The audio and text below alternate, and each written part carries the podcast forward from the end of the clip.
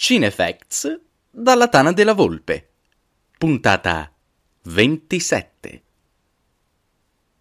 Quei bravi ragazzi e l'antropologia della malavita di Jacopo Troise. Attenzione, contiene spoiler.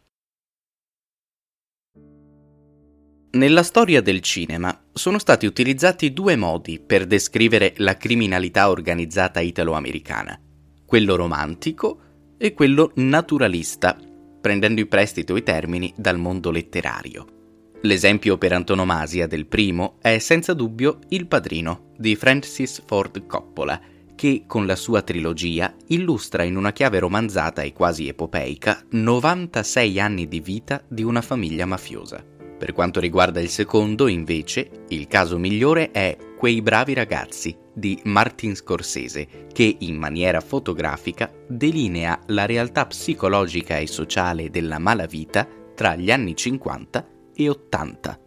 Il capolavoro di Scorsese fu presentato il nove settembre millenovecentonovanta alla quarantasettesima Mostra Internazionale d'Arte Cinematografica di Venezia, dove il regista vinse il Leone d'Argento, Gran Premio della Regia, e uscì dieci giorni dopo nelle sale americane. Quei bravi ragazzi, Goodfellas, è tratto dal romanzo biografico Il delitto paga bene di Nicholas Pileggi, che narra la vicenda del criminale di origini italo-irlandesi Henry Hill e di come sia arrivato a diventare un esponente della potente famiglia lucchese, una delle cinque cosche che controllano la criminalità organizzata di New York. Che io mi ricordi, ho sempre voluto fare il gangster. Questa prima battuta, pronunciata fuori campo da Henry Hill, interpretato magistralmente da Ray Liotta, mostra già la profonda abnegazione del protagonista. Henry, infatti, inizia appena dodicenne a lavorare per il boss Paul Cicero, Paul Sorvino, insieme a Tommy DeVito, performance mostruosa di Joe Pesci, premiato con l'Oscar come migliore attore non protagonista. I due vengono successivamente affiancati dal navigato criminale Jimmy Conway, Robert De Niro. Conoscerà poi Karen Friedman, Lorraine Bracco, candidata all'Oscar come migliore attrice non protagonista, con la quale costruirà una famiglia e che verrà a suo malgrado assorbita dalla spirale malavitosa del marito.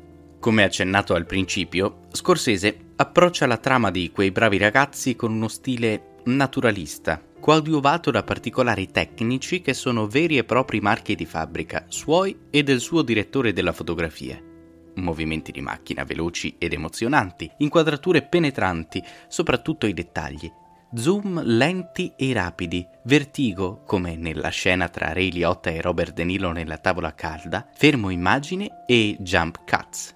Per non parlare dei piani sequenza nel locale Copacabana, il primo per presentare i ragazzi della banda e il secondo, celeberrimo, in cui Henry e Karen entrano dalla porta nel retro. Il quadro viene completato dalla fotografia fluida e vivida del tedesco Michael Ballhaus, frequente collaboratore di Scorsese, e dal montaggio frenetico e compulsivo di Thelma Schoonmaker, la fedele montatrice del regista newyorkese. Ciò che rende Quei bravi ragazzi così importante è l'impostazione dello script. La trama passa in secondo piano rispetto alla descrizione quasi documentaristica dell'ambiente in questione e dei suoi maggiori interpreti. Il linguaggio, i comportamenti, le abitudini, i gusti, gli eccessi, gli atti criminali e soprattutto gli alti e i bassi delle carriere malavitose sono presentati in maniera quasi naturale e fisiologica, come se fosse il normale percorso di chi appartiene a questo tipo di mondo. Ovviamente non parliamo solo di mera etologia umana, ma anche di mentalità. Ci sono dei punti cardine che nel codice mafioso sono di vitale importanza: i valori del rispetto, della famiglia, dell'amicizia, della lealtà. A tutto ciò invece si contrappone il tradimento, l'atto più disonorevole mai concepito da questo tipo di etica delinquenziale.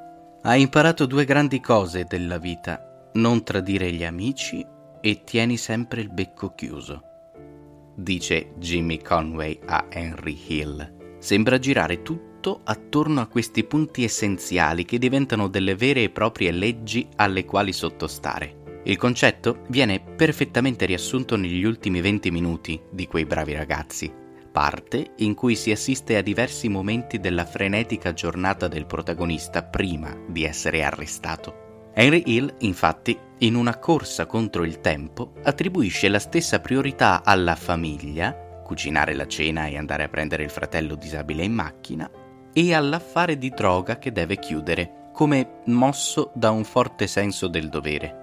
Quei bravi ragazzi non è un film semplicemente sulla mafia italo-americana, ma sulla vita di determinati individui facenti parte di una comunità che per certi versi assomiglia di più a una congregazione.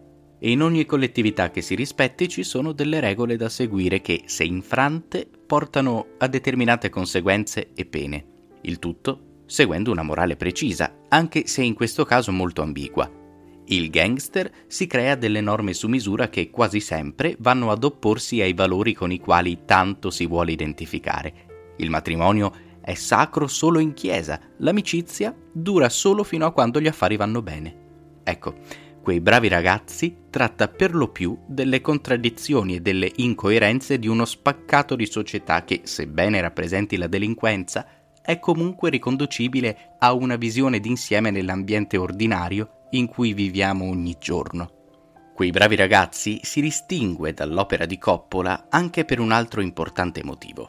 Se ne Il Padrino spicca la figura del don, in Quei bravi ragazzi risaltano i gangster comuni, quelli di basso livello, quelli in cui lo spettatore si può rispecchiare con più facilità. E a impersonare questo trait d'union tra la cruda prospettiva del regista e il pubblico è Henry Hill, il personaggio principale.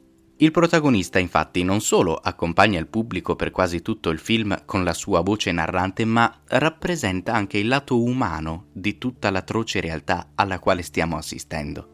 Henry è un criminale allo stesso livello dei suoi simili, tuttavia, per assurdo non lo vediamo mai togliere la vita a nessuno, nonostante sia una pratica sovente usata in tutta la pellicola. Infine, Hill compie anche l'empio gesto di tradire la cosca per proteggere la propria famiglia. Egli simbolizza quindi la personale morale dello spettatore che lo salva da una potenziale immedesimazione con il mondo malavitoso che vediamo in Quei bravi ragazzi. Henry, dunque, è a modo suo e a modo nostro un bravo ragazzo. Ti è piaciuto questo articolo? Sappi che è il risultato di tanto impegno, profuso nel portarti contenuti verificati e approfonditi, come meriti. Se vuoi supportare il nostro lavoro, perché non provi a entrare a far parte degli amici di Cinefacts punto it? Diventa sostenitore.